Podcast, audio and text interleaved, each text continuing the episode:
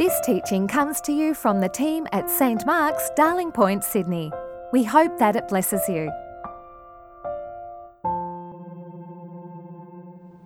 Today, I want to talk about uh, Christianity and violence, and I want to begin by just telling you a bit of a story of this, of this talk and how it's evolved. Um, so, I was supposed to be preaching at the 8 o'clock service this morning, uh, but I was in Cairns yesterday, not sunning myself having a holiday, but I was speaking at a, a weekend away for another church and Jetstar cancelled my flight. So, um, luckily, some of you may know, my dad's a minister. So I rang him up and I said, if I send through my sermon, can you preach it at 8 o'clock? Because I can't get there till the 10 o'clock service this morning. So he said, sure. So I sent it through and uh, he came here at our 8 o'clock service and he preached my sermon. But he improved it. Of course, he couldn't leave it alone and he left his notes for me. And he has really improved it. So uh, this is kind of both of our sermon, and uh, I, am very pleased. There's some additions. I'm not going to tell you which bits are his and which bits, uh, which bits are mine. Uh, let's pray before we get into, into this subject. Our Lord and loving Heavenly Father, we do ask for your, uh, your insight, your wisdom as we consider this, this often terrible and um, awful subject of the relation of violence to Christianity uh, give us insight. And in, in the name of your Son, we pray. Amen. I should say also that uh, at the end we will be having a Q&A, so if you've got some questions as you go through, you might jot them down. There should be pens at the ends of the pews if you'd like to do that, uh, and you'll have a chance to ask some questions.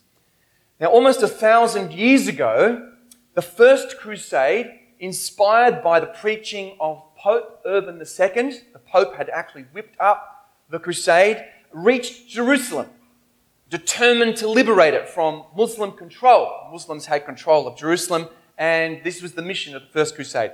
One eyewitness account describes the scene when the Crusaders got to Jerusalem. And he's quite happy about this, by the way. This is not, he's, not, he's not kind of repentant about this, this uh, uh, explanation whatsoever. Early on the sixth day of the week, we again attacked the city on all sides. But as the assault was unsuccessful, we were all astounded and fearful. However, when the hour approached on which our Lord Jesus Christ deigned to suffer on the cross for us, our knights began to fight bravely in one of the towers. One of our knights clambered the wall of the city, and then our men followed, killing and slaying, even to the temple of Solomon, where the slaughter was so great that our men waded in blood up to the ankles. Another author wrote, Neither women nor children were spared. Once again, he thought that was a good thing, an honourable thing. Now, this is sadly not an isolated incident in Christian history. The Emperor Constantine, the Emperor of Rome, who became a Christian, he painted crosses, Christian signs on the shields of his, of, of his soldiers. Need we mention the atrocities of the conquistadors in South America, the terrors of the Spanish Inquisition, or the witch hunts in Salem in New England, or the Puritan Oliver Cromwell in the 17th century used the Bible to justify genocide against the Catholics in Ireland. Last year, I was just speaking to someone before, I, I went to Zurich, and I went to Zurich uh, to visit uh, the church where a great theological hero of mine, Ulrich Zwingli, preached uh, the gospel in Switzerland. And it was great to see where he kicked off the Reformation in Switzerland. But there's a spot by the river in Zurich, and that's the spot from which they chucked the Anabaptists, who were a group of, uh, a breakaway group of, uh, of Christians, chucked them into the, into the river to drown them because of their heresy.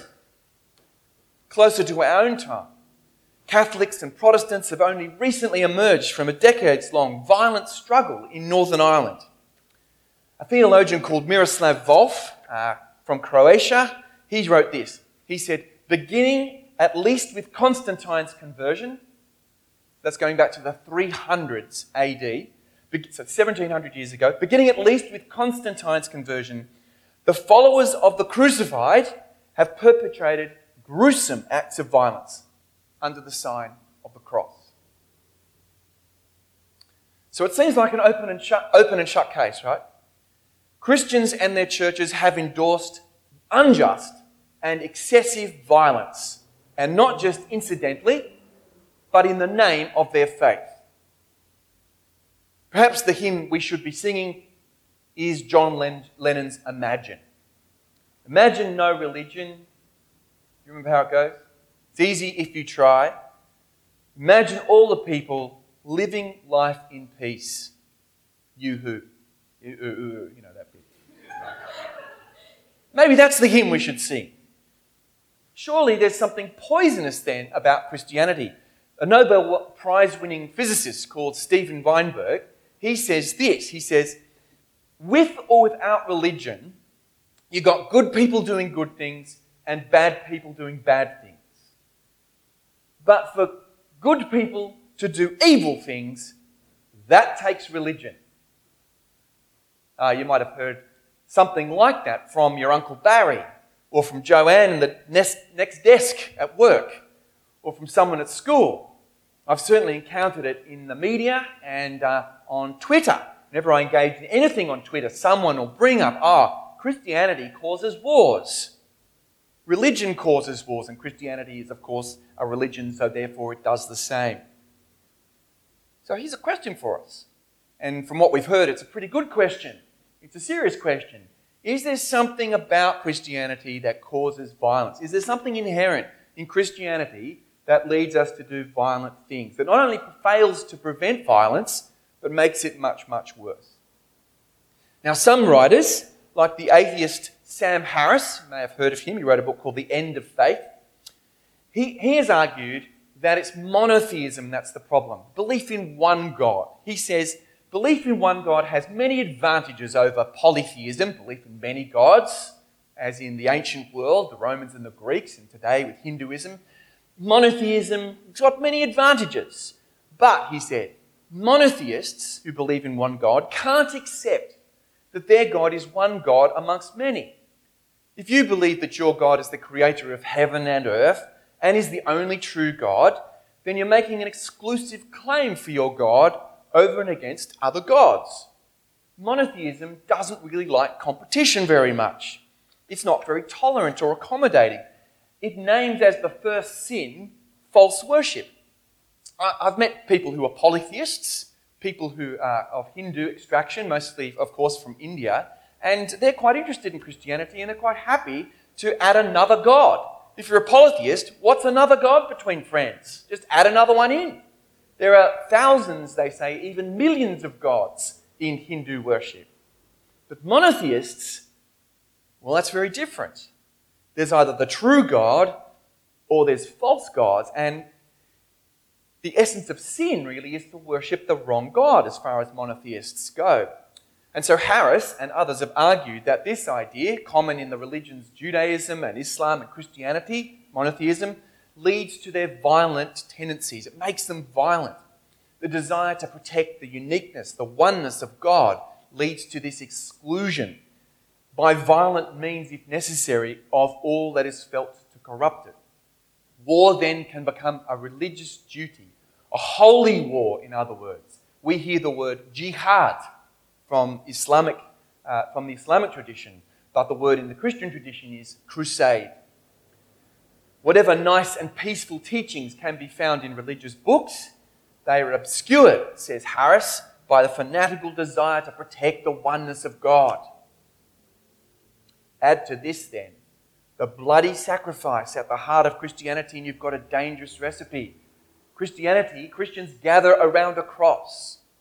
The Pope Pope Urban II, in the First Crusade, he invited the knights, the warriors of Europe, to take the cross as a sign of their dedication to their bloody cause. The cross is then an ever present reminder to Christians, say people like Harris, of the bloodthirstiness of God and the fact that the world is out to get Christians, and so leads to a kind of paranoia amongst Christians. If God used violence well, then surely it's okay for us to use violence too. And the blood flows as a result. So, what can we say in response to these charges? You might just think for a minute what could we say? What could Christians say in response to the kind of thing we've heard here?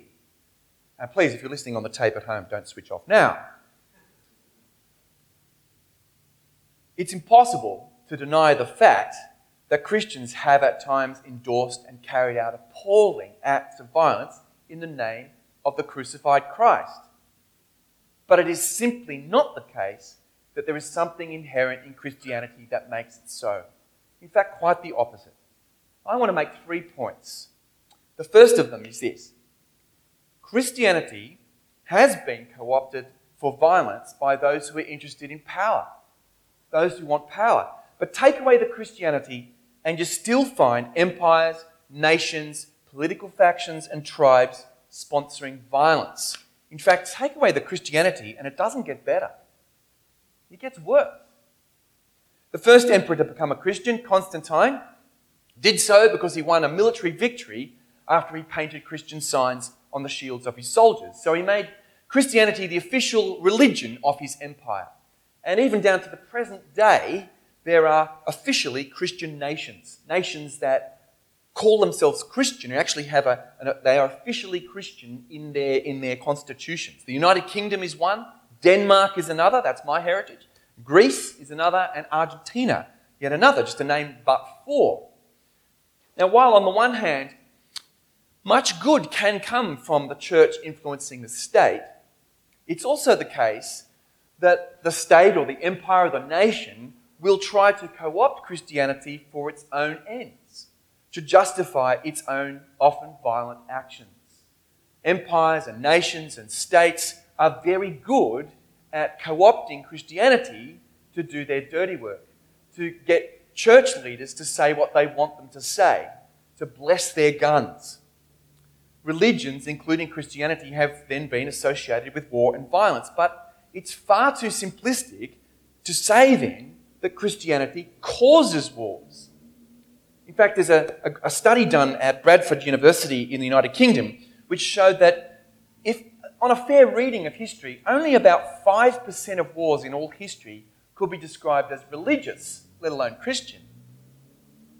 If there is a common factor in human conflict, in bloodshed amongst human beings, it's not religion, it's national or tribal identity.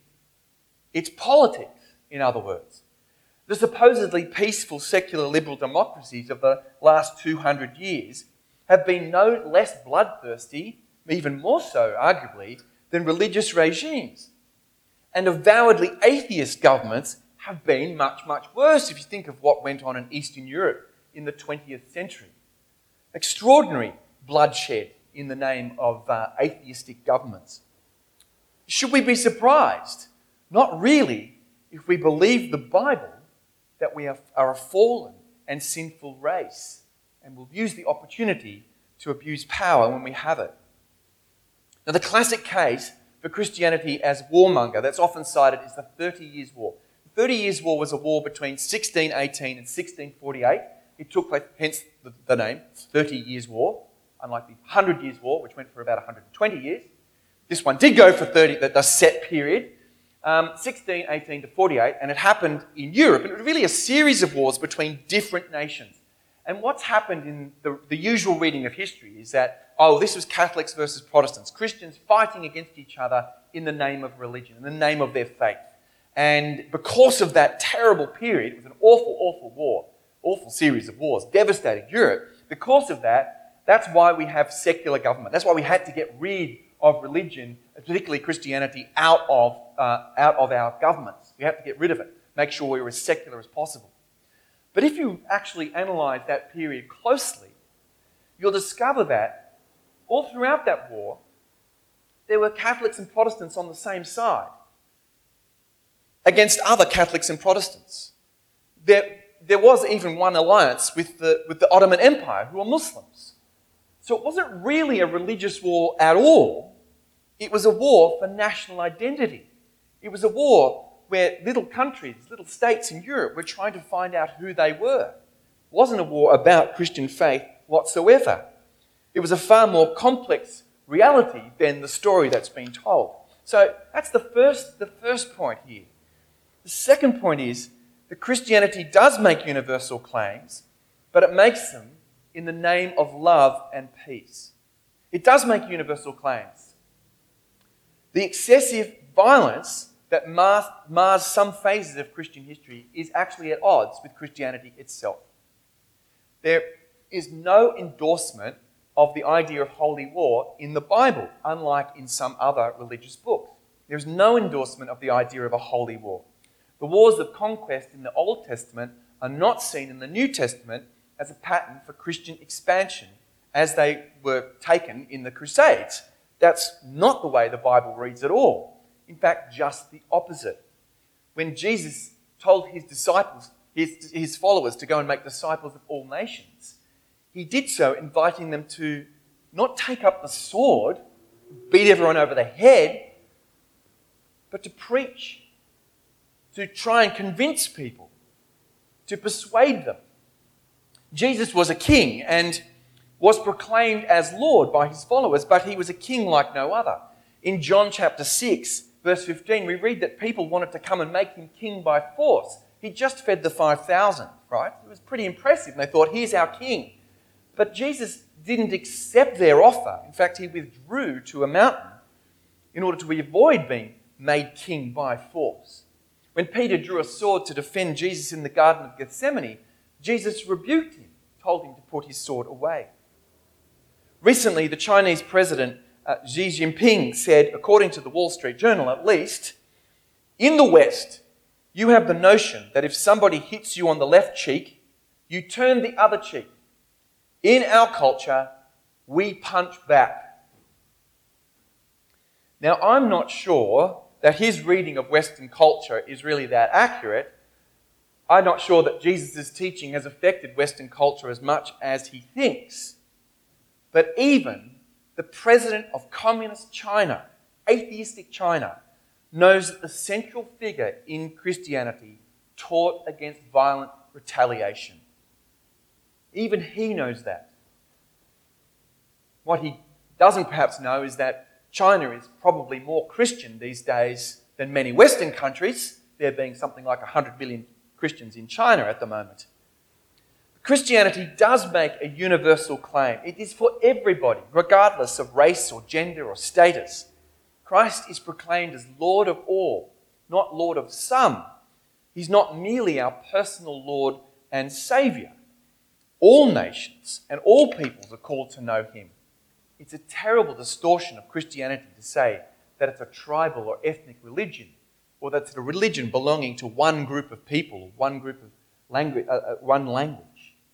But clearly, Jesus and his followers only ever endorsed preaching the gospel, accompanied by acts of sacrificial love, even for our enemies, as the way that Christianity was to expand. Which leads me to my third point. If we are to recognize Jesus as one of the great teachers of peace in human history, as most people accept, as clearly the president of China accepts, then we cannot pretend that his belief in God, his belief in one God, was incidental to his teaching. Jesus was not some first century hippie. He was not some first century John Lennon just telling everyone to be kind of kind to one another.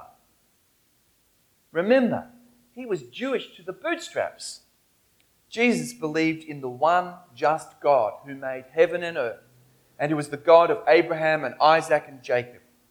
For him, love of the one God and love of neighbor, even the neighbor who is your enemy, were inextricably linked. You couldn't have one without the other. You couldn't pull one ingredient out. For Jesus, we love our neighbor because we love God, or rather, because God loves us and we learn it from him. The gospel that the Apostle Paul preached was a declaration of the supreme power of the risen Lord Jesus Christ. But this ruler's rule for Paul was symbolized by his death as a victim at the hands of the emperor out of love. And Christians are likewise called to represent this one Lord, not by acts of violence and unjust oppression, but by living lives that look like Jesus' life and by speaking his name, telling his story to the war torn and violent world. It is a tragedy that we haven't always done so. It's a disaster that Christians haven't always done so. It's a terrible distortion of the Christian faith that people could imagine that Christianity endorses violence. But when Christians have done these things, even when popes and bishops and preachers have done so, they've misrepresented the Lord they've claimed to serve. As God's word says to us from that second reading we had, it's extraordinary reading from Romans, repay no one evil for evil. Live peaceably with all, so far as it is up to you. Beloved, never avenge yourselves, but leave it to the wrath of God. For it is written, Vengeance is mine, I will repay, says the Lord. On the contrary, this is how you should treat your enemy. If your enemy is hungry, feed him. If he is thirsty, give him something to drink. For by doing so, you will heap coals on his head. And I think Paul means there, you will purify him, you will turn him in some way. Do not be overcome by evil, he said. Overcome evil by good. Okay, we're going to have some time now for questions. Yeah, I, I asked this question of Arthur. You know, imagine I break into his apartment and I want to kill him. Um, we hope it's just imaginary. No, it is. It's it's it's imaginary. Right. Thank you. yeah, but um, you know, what what what would you actually do in that situation? I mean, particularly in America, they've got laws where you can defend yourself in your own home, stand your ground, those kinds of things. We've just seen six thousand Nigerian Christians killed um, you know, I think you're spot on with what the Bible teaches. It's just very hard to accept at a visceral, emotional level. So, have you got any comments? Yes. So, I might just uh, uh, repeat it a little bit because uh, you were a bit quiet. But uh, so, um, what happens when there's a there's a, a, a moment where self-defense is necessary, um, like there's a violent attack? Um, for instance, there are 6,000 Christians that have recently been killed, I believe, I understand, in Nigeria. Um, so, what, what are the Christians to do then? Are they just to let that occur according to what Jesus has taught? Uh, I have to say, it's not an abstract question for the Christians in Nigeria, of course, and my friend uh, um, Ben Kwashi, who's an archbishop in the north of Nigeria, has been facing this question for a number of decades. And uh, he, he's really, there's been uh, ongoing uh, Islamic attacks on Christian churches, including burning churches, uh, taking young girls away. it's been a horrendous situation he's really been working hard to stop young groups of Christian men gathering together to act in a retaliatory, terroristic way in response, because he feels like that is not a gospel response to this. Um, I think it's entirely appropriate to take defensive action and also to seek justice from human rulers. It's interesting that in Romans chapter 13, just after the passage we had read, Paul says, um, the emperor has been set up. Now, the emperor, right, the pagan emperor of all people who unjustly killed Christians, he says that emperor has been set up in order to stop uh, the tide of wickedness in the world. And so you should respect and honour the emperor. So I do think it is, it is entirely right to use appropriate methods to restrain evil, but the retaliatory nature, the kind of eye for an eye, tooth for a tooth nature uh, of our felt response to acts of wickedness like that is something Christians would want to avoid. Uh, we want to think creatively too. I mean, obviously, in the instance when someone's come to attack you, um, you, you, you, you've, got to, you've got to think clearly then and act as you may. But Christians, like my friend in Nigeria, he's got to find a way in which to subvert the kind of violent uh, uh, action and reaction. Um, one way they do that is, of course, by looking after um, the children of their enemies exercising charity towards those who exercise no charity towards them as a way of undermining the whole thing. But that's a long term, a much longer term strategy, but it kind of reflects what Jesus teaches, I think. Yeah.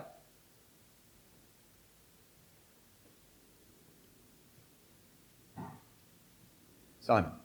Uh, so it might be partially building on that situation, yeah. um, but when uh, not just Christians but other people uh, are at stake, is, you know, say a Bonhoeffer kind of situation. um, Bonhoeffer was allegedly, I don't know if it's true or not, but uh, involved in the plot to bomb Hitler. Yes? Is that an acceptable response? Um, so the story Simon's referring to is the story of Dietrich Bonhoeffer, a pastor and theologian in Germany in the 1930s, who was a pacifist. Actually, he believed that uh, violence of any kind for Christians was not was not permissible, and um, but he was a leader in the in kind of the resistance against Hitler, and decided that really Hitler needed to be taken out because uh, the evil he was doing was so excessive. There was no way, there was no other option. And so he took part in a failed plot to, uh, to kill Hitler and ended up dying in prison or uh, being killed himself, executed himself after a couple of years in prison. Um, what about that? Well, uh, interestingly, Bonhoeffer was very uneasy at, at saying, look, uh, what I'm doing is I know for sure the right thing. These were extreme historical circumstances. And he said, I, I'm not going to give myself a big tick and uh, justify myself here uh, give myself, I'm, I'm, not my own judge. All I do is I do what I, I, I, can in this terrible circumstance. I think it's the right thing to do, and I throw myself on the mercy of God. The great thing that he kept teaching was God is a merciful God. And so I, we, we, he just did his best in this extraordinary circumstance, and he said, Look, uh, I'm not proclaiming myself innocent, but I know God is merciful and just, and I'm forgiven in Christ's name. So that's all I can do. So an extraordinary story and an extraordinary man, extraordinary testimony. And, and yes, sometimes evil needs that kind of response. Yeah. Anyone else? Lydia. So in the Old Testament, we have lots of wars and battles, and even from my perception, God even advising at times through kings and prophets when there should be war, and you know, and then taking the spoils for for His people, you know. And then, you know, Christ comes and in the New Testament we have a completely different message. Can you guide us in those yes. two different views? Yes. So and, yeah. Yeah. So Lydia says, look, hang on. The Old Testament's full of uh, there's some pretty violent stuff in the Old Testament. In fact, God seems to command Israel to go into the, the promised land and conquer it. All right, and uh, to clear it out, and He gives it to them, and, and also to kind of uh, pretty much wipe out the, the inhabitants there. Um, what we have to remember is that the very special historical conditions under which that took place. Um, first of all, um, God is quite clear in the, in the Old Testament that the people who inhabited that land uh, were, were people who uh, had rejected him wholesale. There was, a, there was a sense in which this was a judgment on them. Um, second of all, it was special to this particular moment in history where he was, he was giving the people of Israel their, their land um, un, under, the, under the law, uh, bringing them up out of Egypt and putting them in so that he could use them as a sort of lesson to the rest, to the rest of humankind. It's an illustration for the rest of us. Um, so, in those special historical moments, he commands, he, he commands those, uh, that nation to be established as it was but, but that's nothing, that, that's not what the New Testament does. So the New Testament um, sees that as the history leading up to it, but of course then uses that language about fighting battles and stuff like that, uses it as a way of talking about our struggle against the flesh, our, our struggle against sin, for instance. And so um, there was that old hymn, Onward Christian Soldier, um, which always sounded very militaristic and a sort of marching tune, right? And it kind of picked up that idea that Christians are fighting in a holy war, but it's not a holy war as we know, going into battle against other nations. It's a, it's a war against, uh, against the devil himself that we're fighting.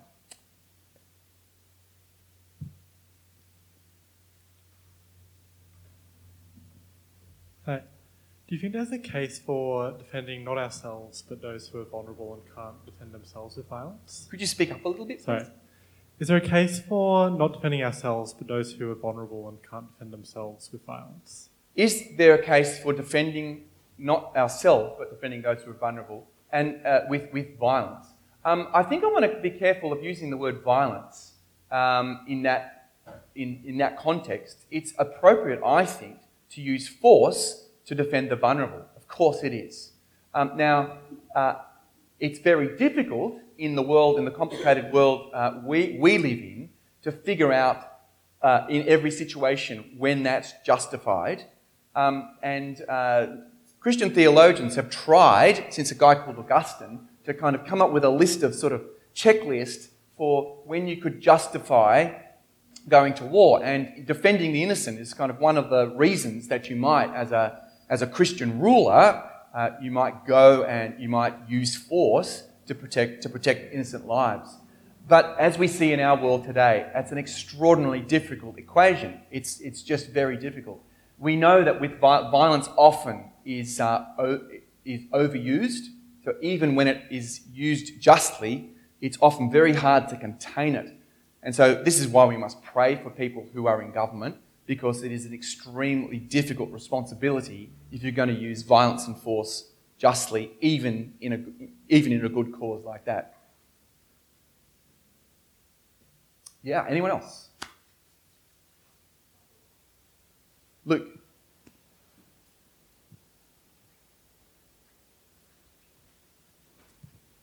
So, just kind of picking up on that thread again, um, I guess what kind of advice would you give to those who currently do serve or might serve or have served in the military in the past and who are called to certain actions of violence to either defend themselves or whatever the mission may call Yeah, so, so uh, what advice would I give to people who are in uh, the armed forces, for instance, uh, who are Christians? And my brother served in the armed forces for a while. Uh, I know members of uh, our congregation have and uh, have links to the military, I know you do. Um, and so, so what advice we? Well, I think it's, I think it's difficult. That is, one of the things you sign up for as a soldier is you sign up to do what the army tells you to do. You don't get to, you don't get to decide what war is just right? So you don't, you don't kind of say, oh, sorry, I'm not going to war because I don't think that's the right war. So you have to, you kind of have to know that before you go in.